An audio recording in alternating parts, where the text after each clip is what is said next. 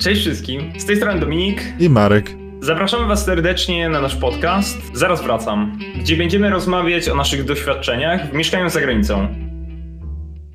Z racji tego, że jest to nasz pierwszy odcinek, chcemy Wam powiedzieć, kim jesteśmy na wstępie i dlaczego zdecydowaliśmy się wyjechać i mieszkać za granicą. Także oddając Tobie pałeczkę, Maro, czemu? Co się stało? Kim jesteś? Co się stało? Znaczy, ja jestem człowiekiem, nic ludzkie nie jest mi obce. E, wyjechałem mając 18 lub 19 lat, no już jakiś czas temu, do Francji, ponieważ, e, ponieważ chciałem pójść na studia oferowane przez francuską edukację, ale również myślę, że takim moim głównym motorem jednak było poznawanie nowej kultury. Też e, miałem taką możliwość, żeby wyjechać za granicę ze względu na to, że miałem przetarte szlaki przez mojego brata, który akurat był w tym francuskim mieście, do którego ja aplikowałem.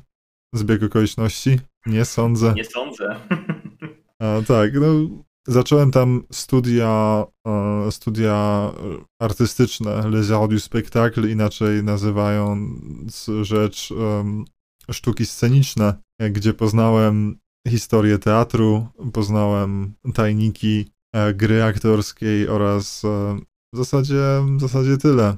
Tajniki życia. tajniki życia. Nie, były to, były to takie studia przygotowujące trochę z zakresu ogólnej wiedzy o sztuce. Zawsze to był trochę taki mój konik, oczywiście um, tell me about it, jeżeli chodzi o pracę po takich studiach, ale wydaje mi się, że e, one były bardzo rozwijające właśnie pod kątem osobowości. To była prawdziwa szkoła charakteru. Oh. Le lecimy ja, z tematem. W roli głównej Steven Seagal w roli głównej Sylvester Stallone, Steven Seagal i Arnold Schwarzenegger.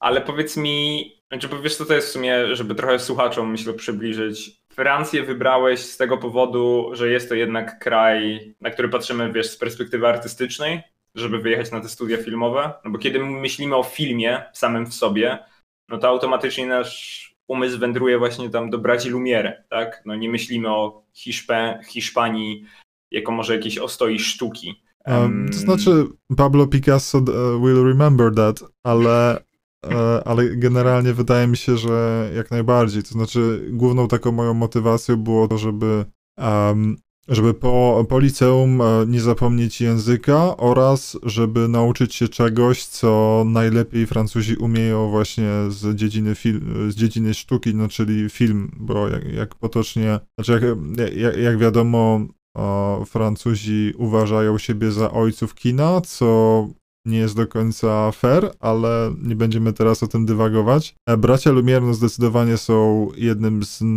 jednym z najbardziej rozpoznawalnych jakby no, procesów twórczych, które doprowadziły do powstania kina w 1895 roku za sprawą pierwszej, pie, pierwszej e, publicznej, pierwszego publicznego pokazu filmu. Ładny flex historyczny. Natomiast e, nie no, to, to jest taki flex na zasadzie Kopernik była kobietą, bo to w zasadzie ka ka każdy to wie.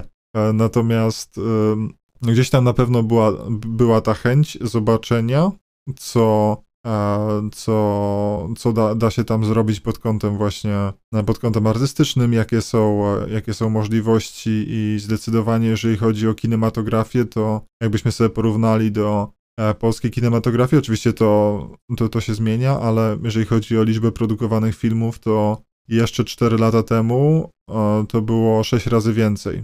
To znaczy w Polsce powstało około 50 filmów, tam powstało około 300 filmów e, w ciągu roku.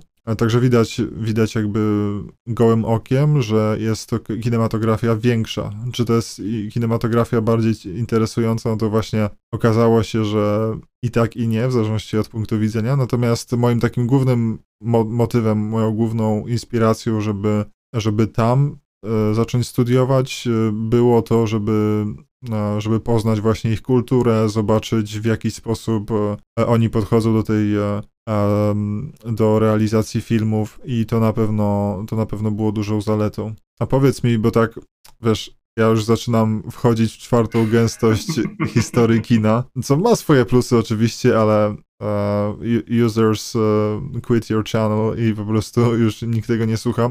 Powiedz mi, bo ty masz zupełnie inny, zupełnie inne te doświadczenia za granicą. Jaki była twoja mm. pierwsza destynacja, pierwszy, pierwszy cel wędrówki? Okej, okay. pierwszy cel wędrówki prywatny, taki już jako dorosły człowiek, tak, to był wyjazd do Brukseli. Także ja, u mnie sytuacja wyglądała tak, że ja chodziłem do liceum z profilem humanistycznym.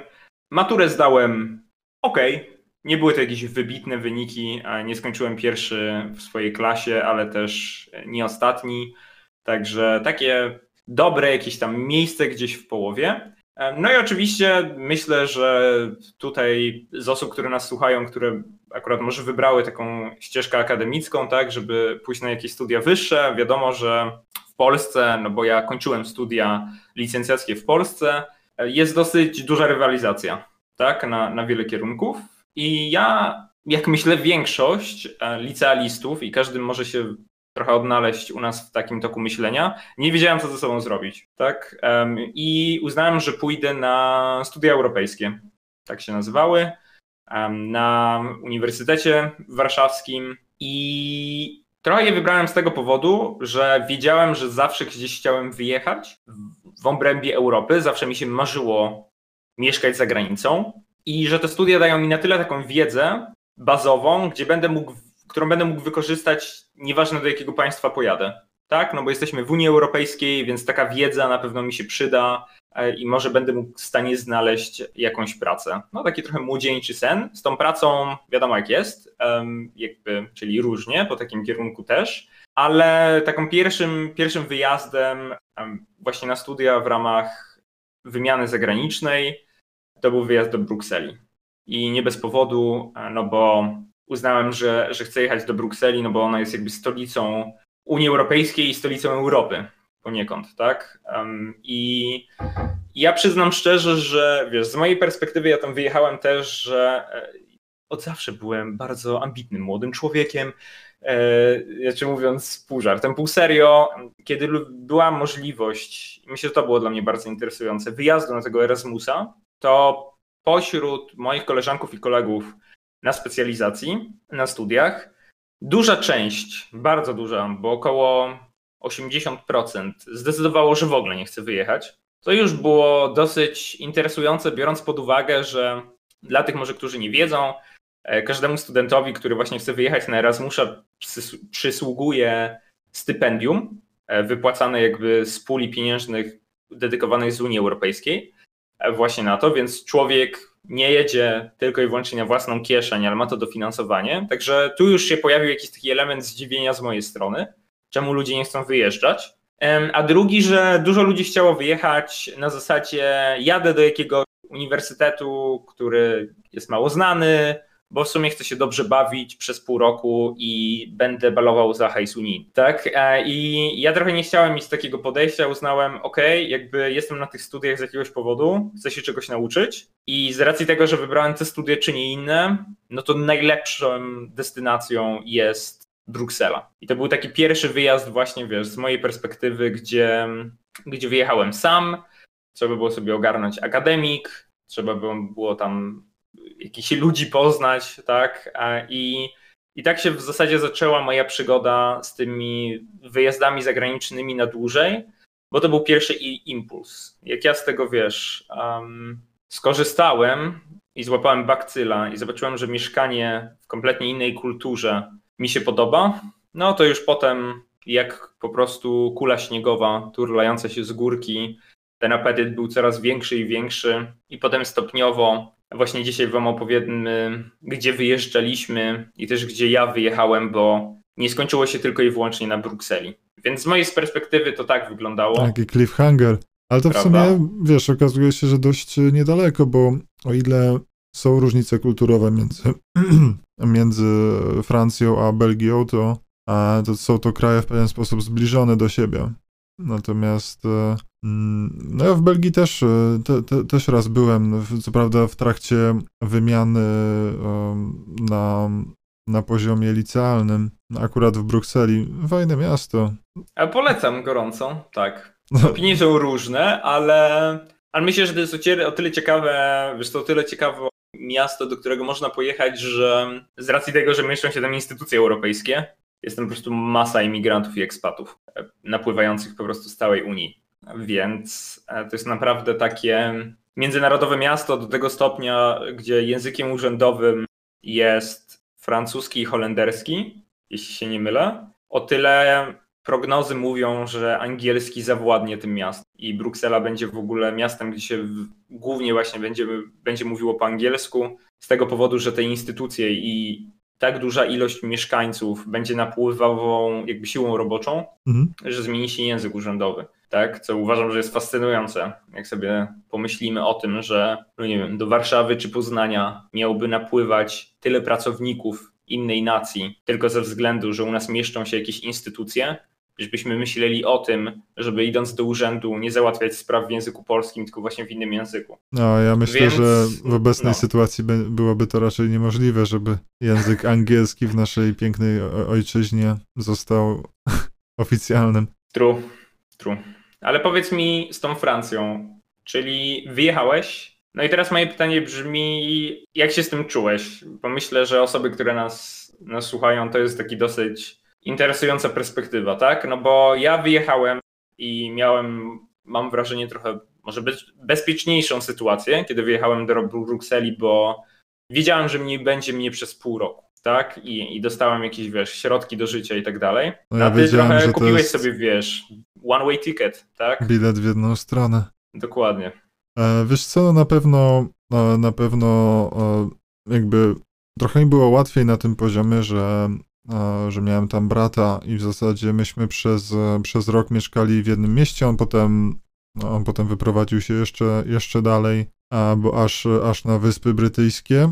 Natomiast za, zawsze było takie poczucie, że oczywiście mogę, mogę wrócić w każdej chwili i też mnie w tym utwierdzali rodzice. Natomiast mi się wydaje, że dla mnie to była o tyle fajna, o, o tyle fajna przygoda, że na się wywodzę z domu wielo, wieloosobowego po prostu, że całe życie spędziłem z, z wieloma osobami w domu i gdzieś tam pobycie trochę samemu, odkrycie siebie, trochę poznanie siebie na nowo, a tak naprawdę w jaki sposób się zachowuję w różnych sytuacjach, e, które nie mają nic wspólnego z moimi znajomymi polskimi czy z moją rodziną.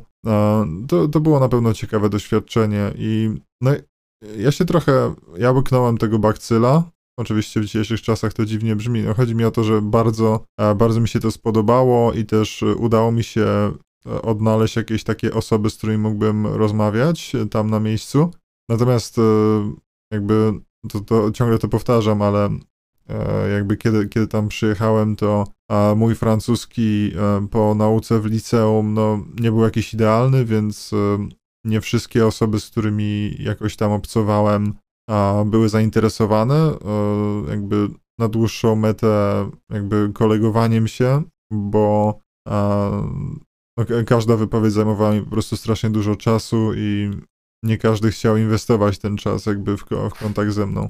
A to też jest, jest coś takiego myślę, że o tym jeszcze sobie wspomnimy w kolejnych odcinkach, ale te różnice kulturowe rzeczywiście no, są dość małe, jeżeli chodzi o taki lifestyle.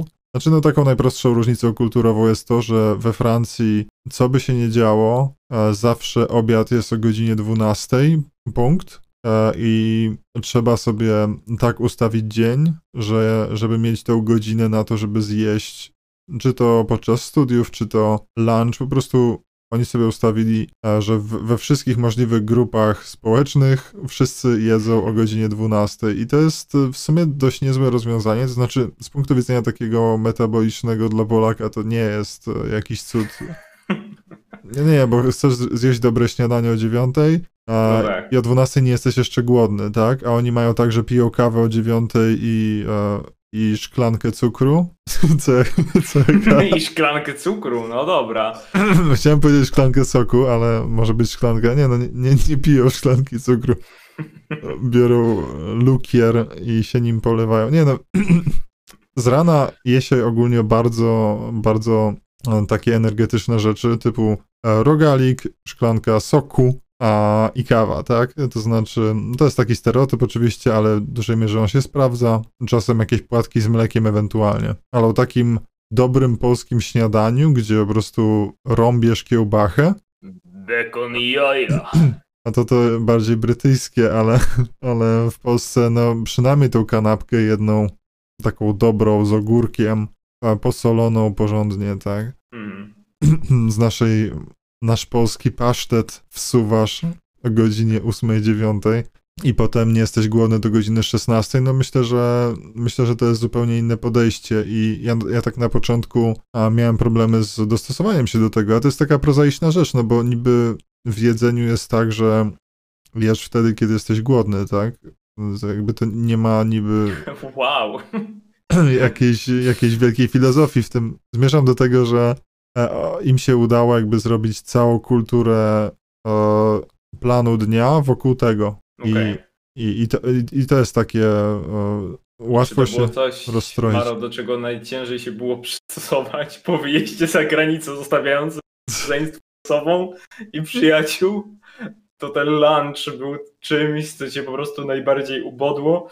Nie, wiesz co, jakby przywołałem to jako, jako taką sporą różnicę kulturową, bo no, jeżeli chodzi o kontakt z ludźmi, to mm, to myślę, że w zależności od tego, w jakim mieście się jest, czy to jest większe miasto, czy mniejsze miasto, no to będzie troszkę inna, in, inny akcent, będzie troszkę inny sposób, um, nie wiem, podejście do, do pracy wspólnej, czy e, do imprez, e, jakby kiedy pojechałem do Grenoble, no to to jest stosunkowo spore miasto alpejskie, ale małe miasto w skali całej E, całej Francji i tam rzeczywiście, no nie chcę powiedzieć, że był party hard e, codziennie, co wieczór, ale skłamałbym mówiąc, że nie był. No, rozumiem. Cenię sobie szczerość. Tak. No. A powiedz mi, bo tak, e, jakie były takie, no bo pojechałeś do Brukseli, czy, e, czy ty w ogóle odczułeś jakby kontakt z takimi e, Belgami e, z krwi i kości, czy bardziej obracałeś się właśnie wśród tych Erasmusów?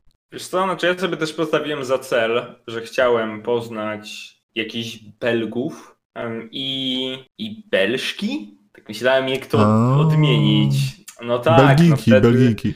Belgijki, tak? E, także tak, ja sobie to postawiłem za cel um, i e, nie tylko i wyłącznie z jakiejś perspektywy związku, ale oczywiście jakby się nadarzyła, to czemu nie? E, Wiedziałeś, że masz tylko Spoiler, jeden strzał. ale nie nadarzyła się. E, także e, nie, wiesz co, znaczy to, to, jest, to jest prawda i uważam, że to, co jest super, pomimo tego, że ten wyjazd odbył się lata temu, bo już, już 7 lat chyba mija, odkąd ja wyjechałem około, o tyle było spoko, że dwójka takich bardzo moich dobrych przyjaciół, Włoch i Kolumbijczyk, których poznałem właśnie na tej wymianie, bo też byli studentami, mamy kontakt do dzisiaj i staramy się widywać nawet raz do roku. Znaczy wiadomo, że z teraz obecnych jakby względów pandemicznych nie jest to możliwe, ale zawsze planowaliśmy takiego jednego dużego tripa raz do roku, zwykle na zasadzie rotacji. Czyli ja jechałem do Włoch e, i albo jechaliśmy mm, do Belgii, gdzie mieszkał Kolumbijczyk, albo właśnie spotykaliśmy się u nas w Polsce. Więc o tyle to jest fajne i wiesz, no jakby no nie skłamałbym, żeby nie powiedzieć, że tam nie było party hard, e, bo, bo oczywiście takie rzeczy się zdarzały i e, nigdy nie zapomnę. Czy to jest taka trochę urok życia studenckiego, kiedy dzwoni się do kogoś o czwartej nad ranem i się pyta, czy, czy chcemy jeszcze wyskoczyć na miasto, a oni mówią jasne, właśnie kończę e, w zasadzie takie zerowe śniadanie albo bardzo późną kolację i się spotykamy przed akademikiem i, i go. No, więc, więc jest dużo takich fajnych wspomnień.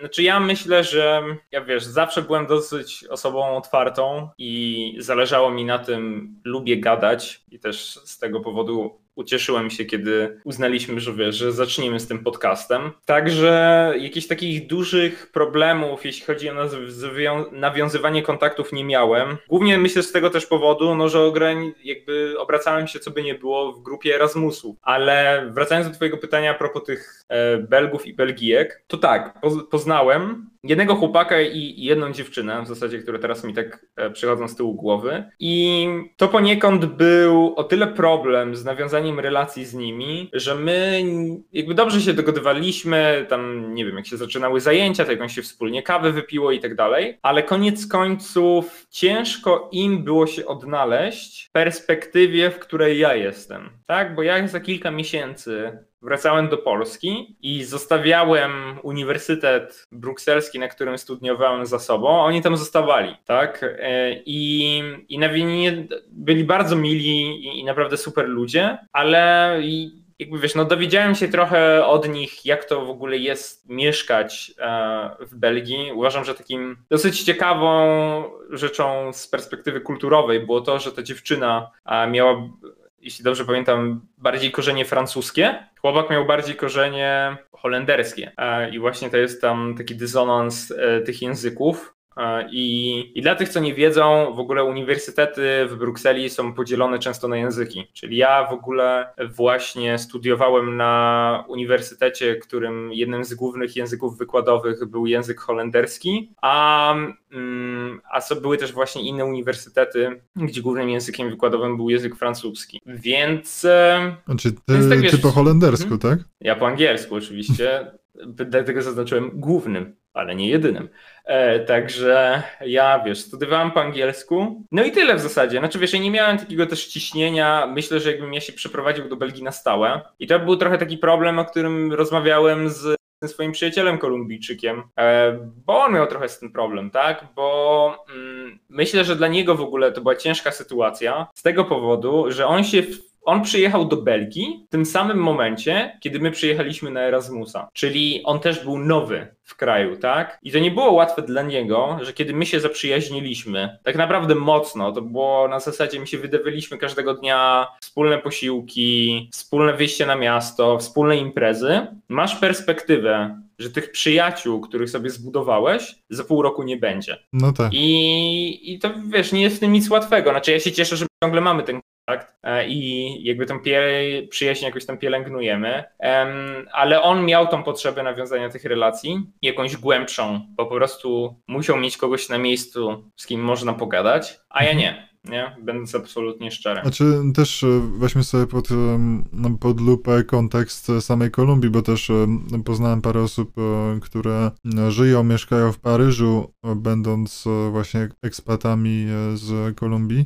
Pamiętajmy o tym, że mm, tam system wizowy jest taki, że jak się chce pojechać do Europy, to trzeba mieć albo kontrakt studencki, albo kontrakt pracowy powyżej, nie wiem, wynagrodzenia coś w stylu 2000 euro miesięcznie, więc to są takie dość duże obostrzenia, jak się chce po prostu wyjechać do Europy, to, to się dużo czasu spędza w ambasadzie właśnie załatwiał, nie może on ci o tym opowiadał, albo na pewno jak on znaczy... studiował, to to było łatwiejsze troszeczkę. Natomiast... Wiesz, on miał tyle, jakby wiesz, szczęście, że on jest z wykształcenia programisty. Dla niego praca no tak. była, on w pewnym momencie rzucił studia e, i, i zaczął pracować, bo no dobra, ale to jest inna historia, to ja opowiem w innym odcinku o tych naszych podróżach, bo on potem w ogóle wybrał taki styl życia nomada, jak ktoś grał w Cyberpunk 2077, to, to teraz się zaśmieje może pod nosem, e, ale nie, autentycznie. Gościu zaczął podróżować po prostu po, po całej Europie, już wykluczając Unię Europejską po prostu z laptopem, zażywając się w jakichś mniejszych miastach. W pewnym momencie zaczął pracę rolniczą w Turcji. E, no, to jest inna historia, ale tak, masz jakby absolutnie rację,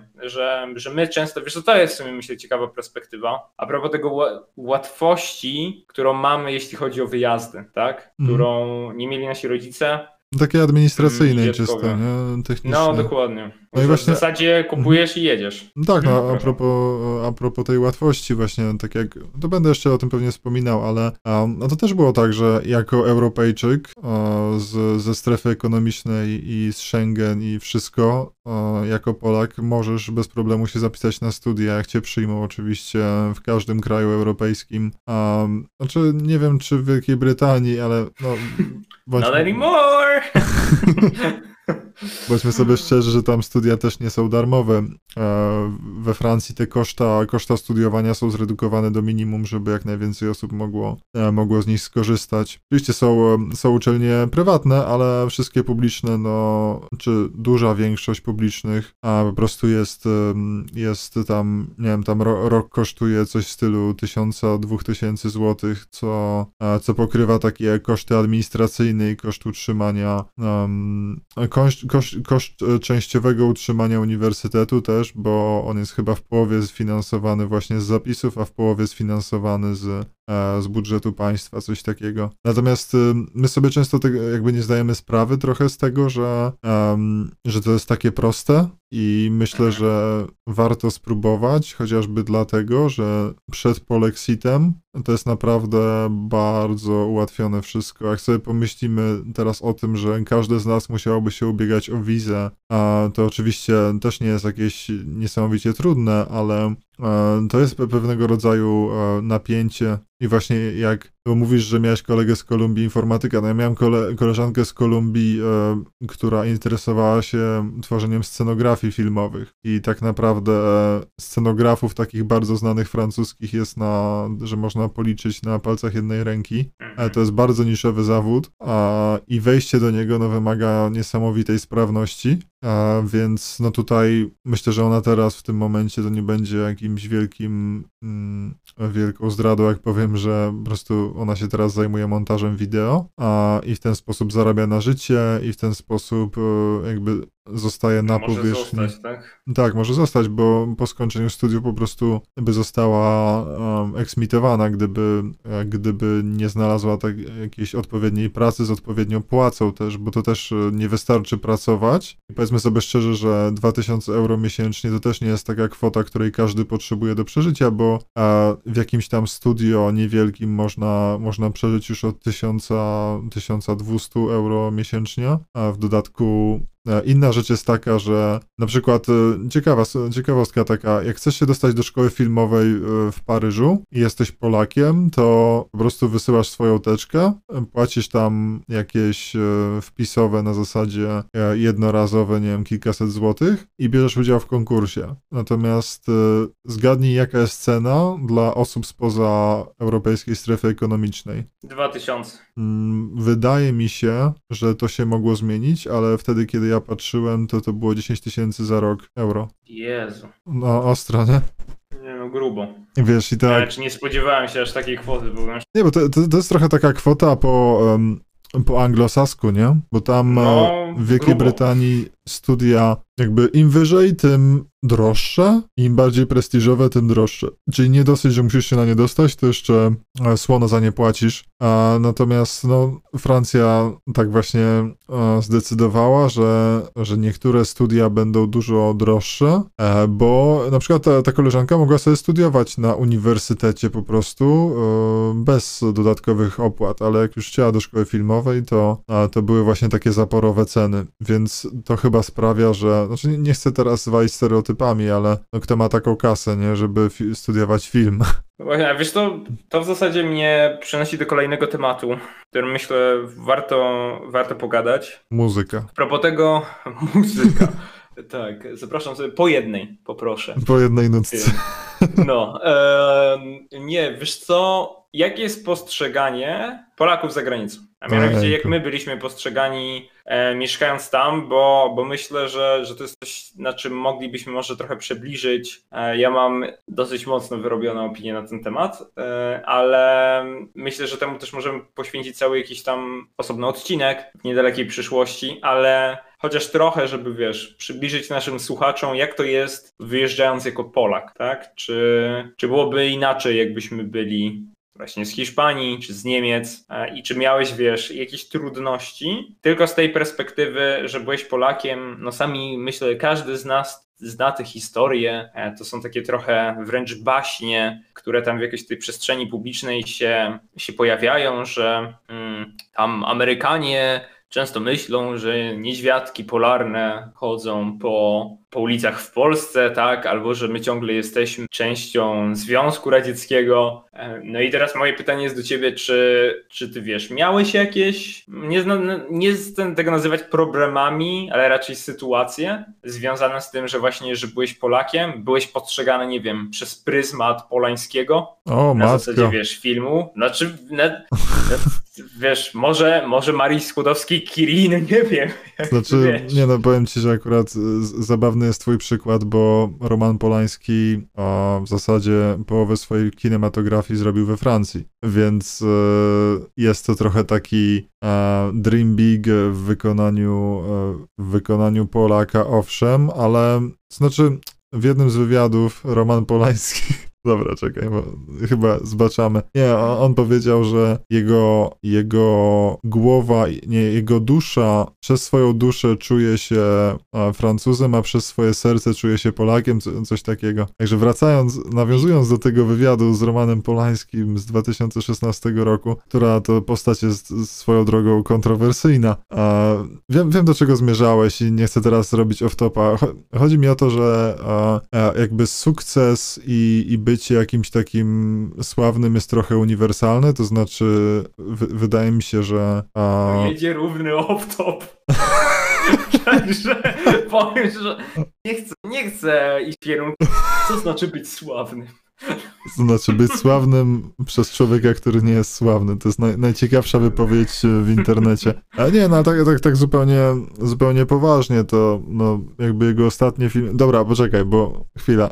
Dobra, Maro, o Romanie Polańskim porozmawiamy kiedy indziej. Jakie e, były twoje, Może wiesz? no, nie ma takiej potrzeby. Wiesz co, znaczy wydaje mi się, że, um, że bardzo dużą um, jednak ba bardzo duże znaczenie ma takie pierwsze wrażenie trochę i nie da się go zrobić oczywiście drugi raz, e, ale no, mam wrażenie, że jak tak się obcuje z osobami z zagranicy, e, czy też po prostu Francuzami, który, których tam spotkałem na studiach, e, to mimo wszystko jakby pierwsze i najważniejsze było to, były te pierwsze wrażenia. To znaczy, ja na przykład, tak jak ci mówiłem, na początku bardzo słowo mówiłem po francusku, bo dopiero się Um. Jakby aklimatyzowałem i zauważyłem, że osoby, które poznałem, kiedy mówiłem tak samo po francusku, to e, jakby mnie trochę tak spychały na bok pod tytułem właśnie nie mam czasu z tobą rozmawiać. E, nie, spotkałem się z jakąś taką e, z, z, jakąś taką ksenofobią czy cokolwiek, no bardziej to było na zasadzie wiesz co, miły jesteś, no ale tak trochę, trochę mi szkoda czasu, nie? Natomiast mhm. też trzeba brać pod uwagę, że biały, dwumetrowy mężczyzna z brodą nie jest koniecznie obiektem drwin i no chyba, że twoje... Nie, nie, nie, chodzi mi o to, że po prostu je, je, mam, mam pewną imponującą aparycję. Oczywiście, um, oczywiście za, zanim zacząłem bodybuilding, to Flex numero duo. Bardzo ładnie. Nie no, wiesz, nie widać mnie, to mogę sobie pozwolić, żeby tworzyć jakąś, wiesz, taki taki character creator na zasadzie zmienić rozmiar, rozmiar genitaliów. Nie, chodzi mi o to po prostu, że, e, że jakby trudno mi mówić o e, złym odbieraniu mojej osoby, bo ja naturalnie takich rzeczy też nie do końca wyłapuję. To znaczy staram się jednak filtrować i na przykład nie przejmować, jak ktoś na mnie krzywo spojrzy, bo wtedy na pewno bym zwariował. No to, to był taki rodzaj mojej skorupy, powiedzmy, naturalnej, więc um, do, do ochrony jakby własnej, e, w, w, własnej jakby, nie wiem, zdrowia psychicznego i wydaje mi się, że nie jestem najlepszą osobą, żeby o tym mówić, ale um, a rzeczywiście, no, stereotypy na pewno jakieś są, i, ale one są na początku i je dość łatwo zdemitologizować, to znaczy Polacy ogólnie są we wszystkich możliwych zakątkach świata, bo jesteśmy takim narodem trochę właśnie nomad, nomadowym. Um, i w niektórych krajach, w których przekroczyliśmy pewien procent populacji jako Polonia, tam chyba stworzyły się najmocniejsze stereotypy. No tutaj jako przykład można przytoczyć e, Wielką Brytanię, gdzie całe na, jakby pokolenie Polaków pojechało tam na wyspy z jednym bardzo konkretnym celem. Money, money, money. I to jest zupełnie, jakby z mojej perspektywy, to jest jakby neutralne, ale mam świadomość tego, że stereotyp Polaka w Wielkiej Brytanii jest bardzo mocny, bo jest nas bardzo dużo i bardzo duża część osób, która wyjechała, zajmuje Ale się pracami fizycznymi. Hola, hola, bo musimy, musimy trochę przybliżyć, jaki to jest stereotyp, bo nie każdy właśnie może sobie z tego zdawać perspektywę, Mm. tak? Bo ja wiem, że wiesz, ja wiem, że ze swojej, mówiąc to na podstawie Brukseli, tak? E, troszkę, ja wiesz, ja potem przybliżę, jak to było, jak mieszkałem w innych krajach, a były to Chiny, była to Dania e, i też, e, no tam epizod w Szwecji i, i na Tajwanie, ale o tym opowiem jakoś później. Ale o co mi chodzi o ten stereotyp? Ja kiedy wyjechałem do Brukseli, to kiedy szliśmy na imprezę, to ja nie mogłem, czy nie mogłem, nie oczekiwano ode mnie, że zamkiem albo whisky on the rocks, tylko że po prostu będę walił czystą wódę. Bo jestem Polakiem, tak? Znaczy nie, znaczy mówię, mówię absolutnie szczerze i to jest właśnie taki, który często... no i teraz pytanie, czy on jest prawdziwy, czy nie? Ja ogólnie mam nadzieję, że, e, że nie zostanę jakoś e, wykluczony całkowicie przez naszych słuchaczy. Ja za wódką nie przypadam. E, Ogólnie tak wiem, pojawiają się teraz myśli w głowie, czy on na pewno jest prawdziwym Polakiem. Ale, ale to jest, wiesz, taki właśnie stereotyp, który dla mnie był często trochę wkurzający, bo ja lubię sobie właśnie, na przykład, nie wiem, wypić lampkę dobrego czerwonego wina i kiedy idę właśnie z jakimiś osobami z zagranicy i mówię, że jestem z Polski, to to wiesz, to może to jest stereotyp, ale myślę, że Francuzowi właśnie mm, wino zaproponujemy, a jak Polak to woda, lecimy, nie? Co było często wkurzające, też z tego powodu, że kiedy poznawałem, wiesz, właśnie jakieś osoby z zagranicy, no i mówiłem, że tam jestem z Polski, tak? To zwykle chcieli mi zaimponować te wszystkie osoby, jakim, jaką płaszczyzną operują, a też, uwaga, wielkie zdziwienie, praktycznie same przekleństwo, tak? Co jest słabe, bo o ile uważam, że wiesz, że nie wiem, każdy wie, że po włosku ciao to tam cześć i papa, albo nie wiem, po francusku, nie wiem, jest baguette albo croissant i tak dalej, żeby już tu bardzo jakby spolszczyć i nie, tra- nie próbować imitować akcentu. O tyle dobrze wiesz, jakie słowa się znają ludzie po polsku wyjeżdżając za granicę. No, ja wiem, oczywiście te, które są na najbardziej em, uczuciowe i najbardziej takie delikatne. Oczywiście. Zaczynają się na K, a kończą się na A. No, także. No, albo na C i na J. No, także nie wkurzało cię to? Znaczy, bo mnie, mnie po pewnym czasie, nie ukrywam, zaczęło to irytować, jakby mieszkając za granicą, bo ja nie chcę być postrzegany przez pryzmat gościa, który codziennie przed spaniem wali w kielich, a potem kradnie rower. Znaczy, nie, znaczy mówię Nie no, absolutnie kradnie serio. rower to raczej GTA San Andreas, ale e, czy tam, e, że tak powiem, inne grupy etniczne, ale wydaje mi się, że e, wiesz co, lekarstwo na stereotyp e, to jest e, piguła rozmowy i poznania tak naprawdę, w sensie jakby kiedy się, kiedy się obracasz w swoim kręgu kulturowym i myślę, że w kolejnym jakimś epizodzie trochę więcej powiem o tym, mam taką teorię powiedzmy takiej bańki, którą, którą po prostu w pewnym momencie musimy przekłuć żeby się otworzyć, ale no, może wróćmy trochę do korzeni, znaczy czym są stereotypy i skąd one się biorą. E, czym są stereotypy, to ci nie powiem, sobie, sobie wrzuć na Wikipedię dokładną definicję, natomiast chodzi mi o to, że stereotypy kończą się tam, gdzie poznajesz drugiego człowieka, który je, który im zadaje kłam, w sensie e, przykładowo właśnie e, stereotyp, który panował w górskiej wiosce, ze względu na to, że wielu Polaków e, we Francji też ma swoje biznesy, gdzie nie mówią za bardzo w języku, ale na przykład zajmują się pracami fizycznymi typu hydraulika. To na początku miałem jednego takiego gościa, który mnie nazywał hydraulikiem. Ja tak się zastanawiałem, ale o co chodzi, nie? W sensie studiujemy razem film, a mm, dziesiątą muzę, a ten mi zasuwa, że jestem Mario.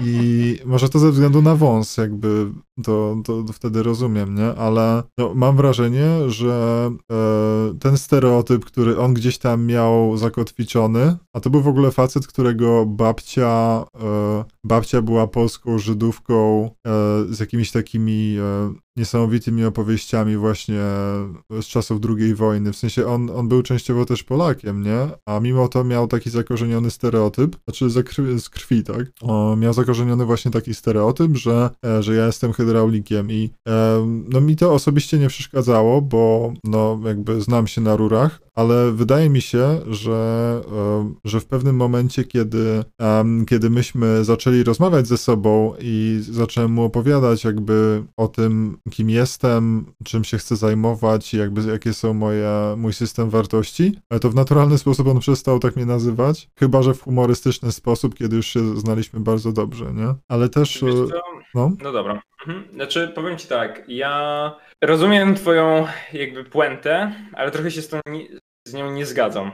W sensie o co mi chodzi? E, że okej, okay, stereotypy, trzeba łamać. Tak? I zwykle, kiedy poznajemy jakąś nację bliżej, to, to po prostu wykreowujemy sobie jakąś własną opinię i własną na temat tej osoby. Niemniej jednak, ja uważam, że Polakom jest ciężej za granicą niż innym nacjom. Głównie z tego powodu, że dla mnie, jak zmieniałem, wiesz, potem mieszkałem w różnych państwach, tak? No. To było mega uciążliwe. Jezu, jakie to było wkurzające, żeby trzeba było obalać ten stereotyp za każdym razem. Bo to wiesz, bo to było wkurzające. Kiedy ja miałem kolegów, mam też dobrego bardzo kolegę Niemca. Kiedy pojawia się Niemiec, to stereotyp jego, jaki mamy, że to jest osoba, która ciężko pracuje, i jest bardzo ułożona, tak? I, I to jest stereotyp jakby tej osoby, którą mamy. Ja mhm. za każdym razem, jak mówiłem, że jestem z Polski, to mi się odechciewało już czasami. Wolałem mówić, że jestem Europejczykiem albo w ogóle nie mówić skąd jestem, bo po prostu doprowadzało mnie do szału to,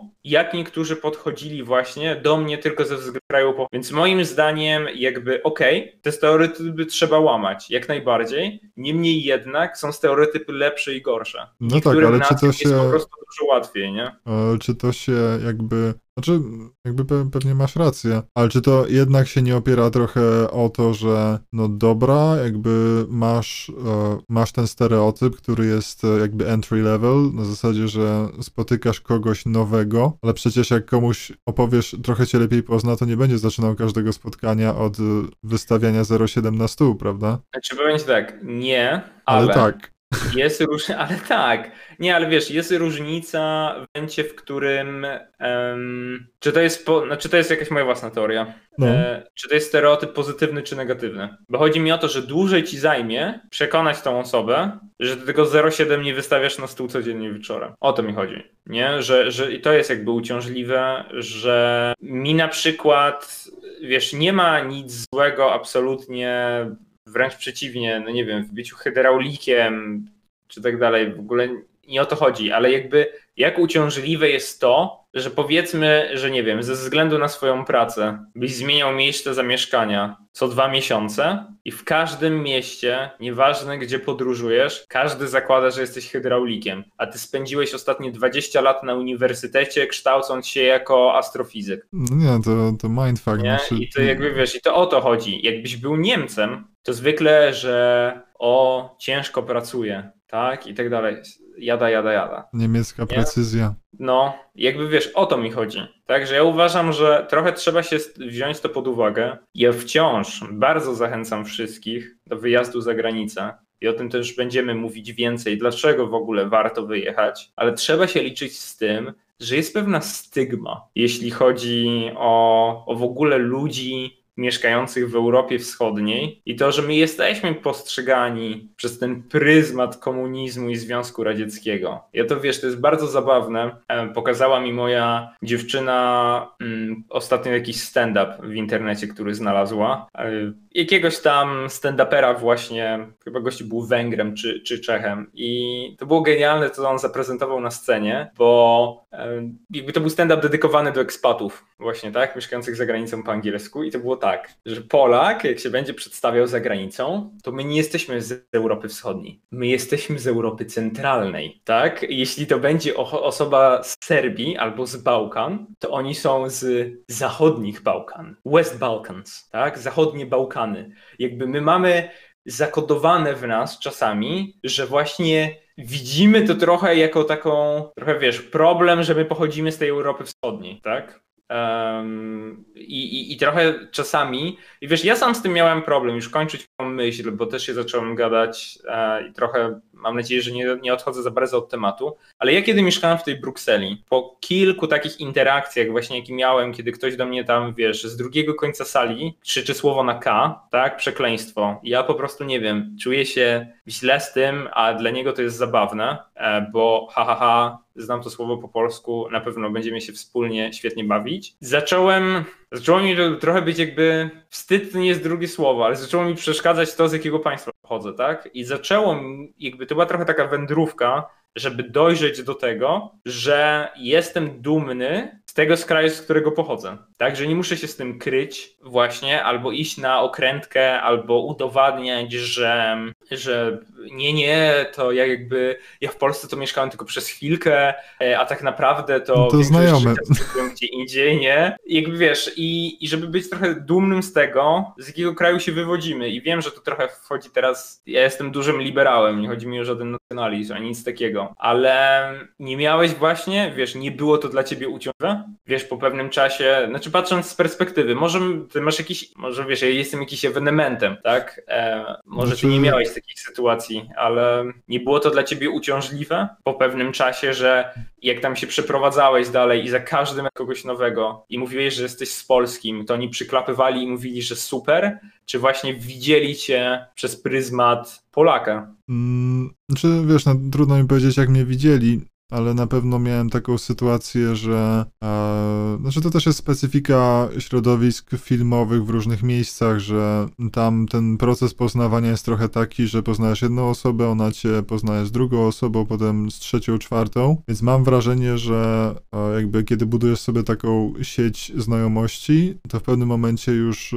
jakby to się, te stereotypy, o których ty mówisz, się zacierają, bo jakby jest też czas, kiedy jedna osoba wprowadza drugą osobę jakby w kim jesteś, tak, że jest to trochę jak takie reflinki, nie, że po prostu jedna osoba za drugą, potem trzecia i z tego względu miałem stosunkowo mało, to znaczy oczywiście te, te, sytuacje, o których mówisz, to są związane trochę e, na zasadzie z, z takimi właśnie pierwszymi spotkaniami, Um, I też weź pod uwagę jeden czynnik. Ty nie mówiłeś w języku, uh, w języku, że tak powiem, uh, żadnego z państw, w których byłeś. To znaczy zawsze mówiłeś po angielsku, tak? I niezależnie od tego, czy byłeś w Belgii, uh, czy, w, czy w Chinach, to posługiwałeś się językiem takim bardziej neutralnym. Ja myślę, że myślę, że. Ale wiesz, Maro, ale to, to nie jest dyskusja, która była z lokalsami. Aha, tak, mówisz nawet o...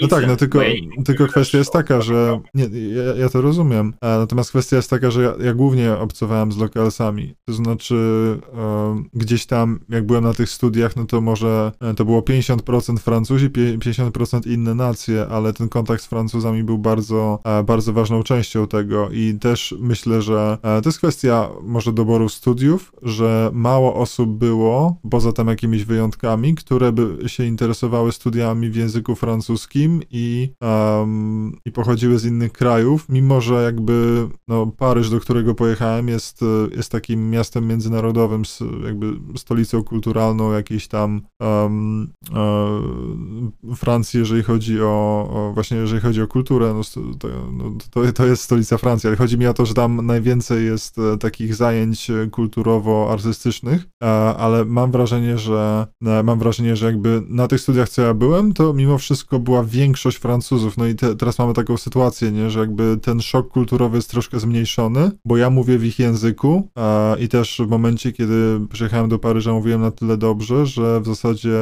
był, była jakaś może przesłanka, że mogłem potencjalnie być na przykład, nie wiem, synem imigrantów i być tam drugim pokoleniem na miejscu. Rozumiesz, co mi chodzi? Że jakby um, ten szok był okay, trochę zamortyzowany. No, no, ale to nie jest może w ten sposób w takim razie, że okej, okay, hipoteza z mojej strony, ale że ty może właśnie nie miałeś tego problemu, bo oni nie patrzyli na ciebie przez pryzmat Polaka, tylko przez pryzmat Francuza. E, wiesz co, no na pewno mówisz, tak. Że, wiesz, że operowałeś językiem na tyle, że byłeś tam przykładowo, no nie wiem, synem imigrantów, tak, no to to jest trochę, znaczy wiesz, jeśli tak było, nie wiem, czy miałeś takie sytuacje, ale no to nie wyprowadź błędu, czy wolałeś jechać na tej fali? Nie no, nie, nie udawałem, co że, że ten, nie udawałem nic i też mówiłem, że jestem Polakiem, ale po prostu mój odbiór był zupełnie inny, kiedy posługiwałem się ich językiem czasem e, w bardziej interesujący sposób niż oni, oni sami. No tutaj to nie jest flex, tak? Ale jest coś takiego, że ponieważ miałem francuski bardzo na świeżo, e, to to mi na pewno pomogło jakby, e, gdybym chciał być takim kameleonem na zasadzie, że udaję Francuza, to w niektórych e, przypadkach by na, bym na pewno został zdemaskowany, a w innych nie. Znaczy, wiesz, wydaje mi się, że tutaj, tutaj dochodzimy do takiej, do takiej kwestii właśnie e, wielokulturowości, że w momencie, kiedy jest dominacja jednej nacji, a ja jakby trochę się przymilam w takim sposobie bycia, bo też rozumiałem już ich kulturę na tyle i ich język, że, że jakby byłem trochę jednym z nich, ale mm, jakby no, to, to, jest, to jest trochę, tro, trochę tak, że im bliżej jakby jesteś tych, e, im bliżej jesteś tych ludzi, tym te stereo, stereotypy znikają łatwiej po prostu. Jeżeli chodzi o sposób bycia, jeżeli chodzi o zrozumienie ich kultury, a myślę, że już się powtarzam, ale na pewno miałem łatwiej, to znaczy, to, to, to jest wręcz pewne. Natomiast Wiesz, no, stereotypy są i naj, najzabawniejsze jest to, że jak sobie tak sam pomyślisz, w sensie zapytasz e, siebie tak szczerze, co na przykład wiesz o Filipińczykach, to nagle masz jakiś taki porąbany obraz, nie? Że oni tam e, ścigają tego Yetiego czy coś. Wiesz, e, nie wiesz po prostu o tej kulturze na tyle, a czekaj, Filipińczycy nie ścigają Yetich, no w, każdym razie... właśnie się zastanawiałem, gdzie z tym jedziemy, bo to powiedziałem, jeśli na Yeti jest na to wow. Eee, Nie, nie no, chodzi... Chodzi mi o to, że mm, Polska mimo wszystko jest dość niszowym krajem, tak? To oj, znaczy, z tym to się w ogóle z tobą nie zgadzam. Teraz, z tej z perspektywy, że my mówimy z perspektywy europejskiej. Bo ja rozumiem, jakbym ja przyjechał z Papui Nowej Gwinei albo z Butanu studiować do Francji, ale my jesteśmy godzinę czy półtorej samolotem od siebie. Jesteśmy jednym z największym państwem w Unii Europejskiej. to zapytaj średnio Francuza, gdzie leży Polska, to się zdziwisz. Ale to, no i o to mi właśnie chodzi. Nie, no, ja, właśnie ja to wiem. jest nienormalne. Właśnie o to mi chodzi, bo oni nie. Jestem się w stanie założyć za dobrą czekoladę, że O. jeśli to byłby Niemiec, to by na mapie to wskazali w przeciągu sekundy. No i znowu lecisz stereotypami. No ale. Bo znaczy- Niemiec to by pokazał w pół sekundy, a ci Nie, ale- Francuzi to tylko sery Ale, żrą. Maro, ale czy tak nie jest? No umówmy się. Znaczy Nie teraz wiem. możemy zrobić, wiesz, osobny odcinek o tym, jakby jakie, jaki impact kulturowy miała żelazna kurtyna. No bo taka jest w zasadzie prawda, tak? Że jakby część Zachodu, która rozwijała się państw właśnie w Europie, miała możliwość rozwoju kulturowego, tak? A my byliśmy wykluczeni. I Ja trochę z tego to podchodzę, czy to jest walenie stereotypami? Jak najbardziej. Niemniej jednak, ja mówię teraz, wiesz, ze swojego doświadczenia, tak? No. Ludzie się dziwią, jak duża jest Polska często. Wiesz, oni myślą, że u nas mieszka 25 milionów ludzi. To maks. Nie? Jak im mówię, że to jest dwa razy tyle, to gały im wyskakują z oczu. Nie? Jakie mieszkają za granicą. I właśnie o to mi chodzi, że, że to jest uciążliwe.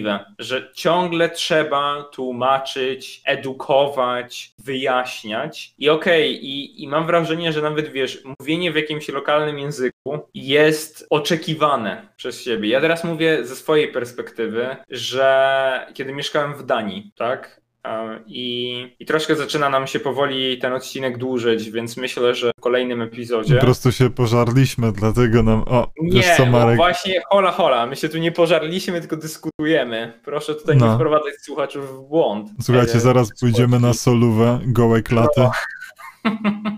To nie pierwsza nasza taka dyskusja. Eee, ale o co chodzi? Ja jak mieszkałem w Danii, to dla nacji, i nie mówię teraz z perspektywy Polski, ale czy to był ktoś z Czech, z Węgier, z Wenezueli, mm, z państw, które patrzymy przez pryzmat, że one nie są jakimiś liderami kulturowymi i ekonomii w świecie, co ja gadam.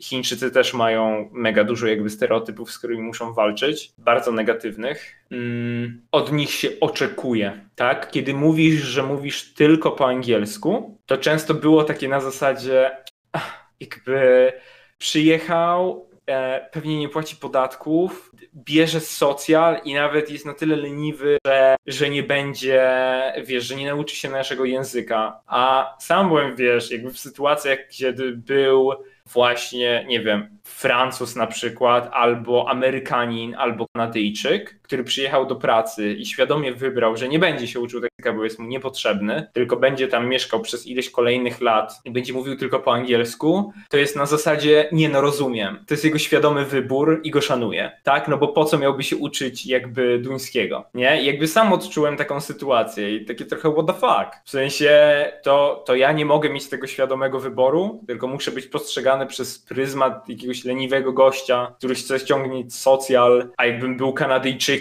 to byłoby to postrzegane jako super świadomy wybór mieszkania w tym państwie i takiej, wiesz, dobrze przemyślanej decyzji, nie? Bo jakby, ja teraz ja mówię ze swojej perspektywy, tak? I nie chcę powielać jakichś stereotypów też, ale mówię z czym ja się jakby zderzyłem osobiście, tak? I, i oczywiście nie generalizujmy i wszyscy nie zachowują i to nie tak, że wszyscy Chińczycy są źli i ble, bo koniec końców moja druga połówka z tego kraju pochodzi, więc chyba nie było aż tam tak źle. Niemniej jednak um, trzeba na to trochę patrzeć. Um, mam wrażenie też takim przymrużeniem oka. No dobra, nie wiem, to jest jakby moja opcja, e, jakby jak, jak ja to widzę, tak? Ja na przykład też wróciłem do Polski właśnie z tego powodu, że mnie to zaczęło wkurzać. Ja już byłem zmęczony tym tłumaczeniem, tak? Non-stop i składaniem jakichś cefałek do pracy i tak dalej, bo wiem, że jeśli zmieniłbym nazwisko na bardziej niemiecko czy jakoś anglosasko brzmiące, byłoby mi łatwiej. Zresztą prowadzili badania na ten temat, że jak się nazywasz, nie wiem, Aleksander Schmidt, to ci będzie łatwiej znaleźć pracę jak Piotr Biała Mąka. Nie mogłem wymyślić nic innego on the spot, przyznaję się. Ale chodzi mi o to, że um, jest ten taki bias, który jest udowodniony, wiesz, prze, przez rekruterów, przez pracodawców i tak dalej. I mnie on na tyle zmęczył, że ja wróciłem. I, I wiem dobrze, że my akurat to jest stereotyp, ale uważam, że jakby jest prawdziwy e, i raczej jest dosyć mocno kulturowy, że my jako Polacy lubimy narzekać. Ja sobie lubię też ponarzekać na to, co się dzieje u nas w kraju i za kilka lat pewnie wróci mi ta potrzeba, żeby wyjechać za tą granicę, albo pojawi się taka potrzeba. Ale wiesz, ja jestem pod wrażeniem, że ty, że ci to nie męczy, albo może ty po prostu nie masz z tym takiego kontaktu, jaki ja miałem. Może ja po prostu byłem mega niefortunny. Znaczy, to też się zmieniło, nie? Na przestrzeni lat, bo e, myślę, że to działało w inny sposób e, we Francji niż jak teraz jestem w Wielkiej Brytanii, gdzie, gdzie też rozwijam jakby, rozwijam jakby własną działalność i nie, e, znaczy czuję się trochę mniej kompetytywny na rynku pracy, bo myślę, że um, w Wielkiej Brytanii, e, wiesz, jeżeli nie masz jakiegoś wykształcenia konkretnego od nich, to, to masz e, hard time, żeby, żeby gdzieś się załapać. Jeśli mogę wtrącić, przepraszam, bo mogę. Mówili mi to samo, jak mieszkałem w Skandynawii. Dlaczego skończyłem Uniwersytet Skandynawski? I nic. Z tego powodu. I nic nie ruszyło. I tym pozytywnym akcentem. Nie, ale wiesz, jakby, nie, znaczy mówię serio.